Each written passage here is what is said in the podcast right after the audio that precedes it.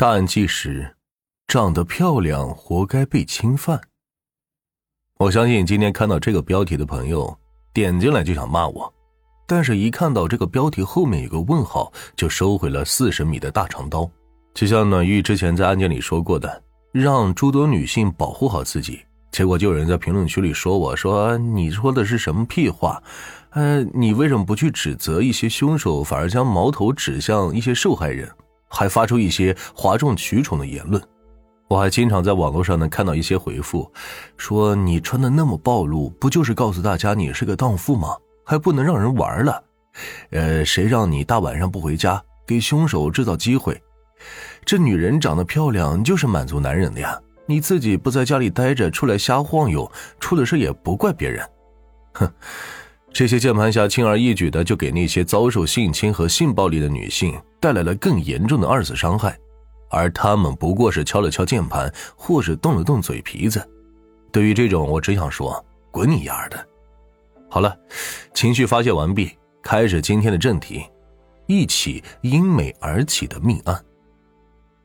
丈夫出远门谈生意，两个孩子返校，家里又只剩下魏敏一个人，她觉得很无聊。每天除了例行去厂里看看，其余的时间都在好友赵梅的家中。两个人从小一起长大，现在都已经到了不惑之年，友情经历了几十年的岁月考验，愈发牢固了。赵梅也从不和魏敏客气，家里有什么农活就叫上他一起干，做饭的时候也不特意的夹菜，有什么吃什么。赵梅越是这样，魏敏越是自在。最初他去赵梅的家中。赵梅碍于他有钱人的身份，总是把他当成客人，反而弄得他很别扭。这天快吃午饭的时候，魏敏还没有过来，赵梅觉得很奇怪。昨天的时候也没听魏敏说她老公要回来呀，并且她走的时候还说过今天上午会过来的。带着疑惑，赵梅去叫魏敏吃饭，走到跟前，发现院门和房门都是虚掩着的，却不见魏敏的人。赵梅叫了两声，没有回应，她心头的疑惑更深了，一种不好的念头从心底升起。赵梅犹豫了一阵，还是决定进去看一看。这刚一推开门，就吓得跑了出来，满屋里都是血，魏敏就躺在血泊当中。派出所民警赶到现场，发现魏敏侧卧在地上，上身穿着羽绒服内胆，下身穿着粉色的秋裤，光着脚。身下是大片的血迹，周围散落着断开的金项链和两只金耳环。经过侦查，他们都是属于魏敏的。法医鉴定，魏敏头部和颈部加起来有四十多处的钝器伤，身上也有二十几处，死因是开放性颅脑损伤，死亡时间是当日的零点三十分到两点之间。魏敏家是村里一个普通的平房。房前是个小院，案发现场在客厅。警方清理的时候，在餐桌下发现了一个凹陷的电热水壶，水壶上有斑斑的血迹，还有毛发。经过比对，魏敏身上的钝器伤就是来自于这个电热水壶造成的，它也是魏敏家里的东西。从客厅到卧室门口，有一些光脚足迹和穿袜子的血足迹，光脚足迹是魏敏的。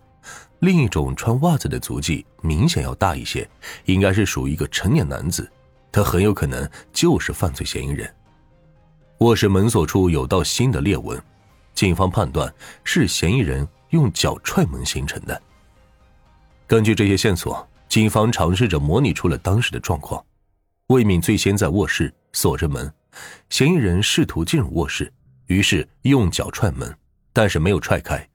后面不知为何，魏敏开门进入了客厅，并被凶手打死。技术人员进行进一步的勘查，在卧室门背后发现了魏敏的手掌印，应该是他用力抵住门时所留下的。同时，在外侧门把手上发现了一枚可疑的男性拇指指纹。对客厅的勘查也有了新的发现，窗户下方有几名男性鞋印。虽然没有一枚是完整的，但是鞋印大小和穿袜子的血足印刚好能够匹配上，这不由让警方推测，嫌疑人是翻窗进入客厅的，但院门是完好的，围墙也没有攀爬过的痕迹。根据赵梅的描述，魏明胆子很小，每晚都会将院门和家门锁好，并反复确认才会入睡。既然如此，嫌疑人是如何进入院子的呢？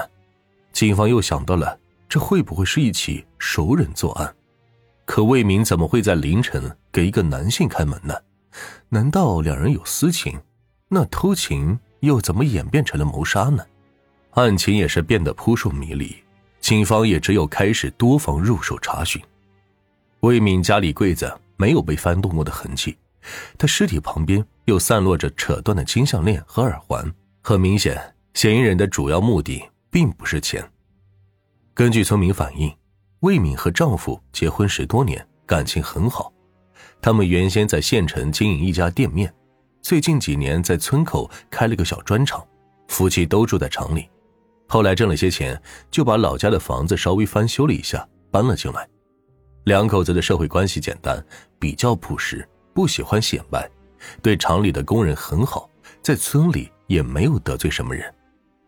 不像劫财，也不像是仇杀。难道凶手是涂色吗？魏敏头部受到重创，面部跟着变了形。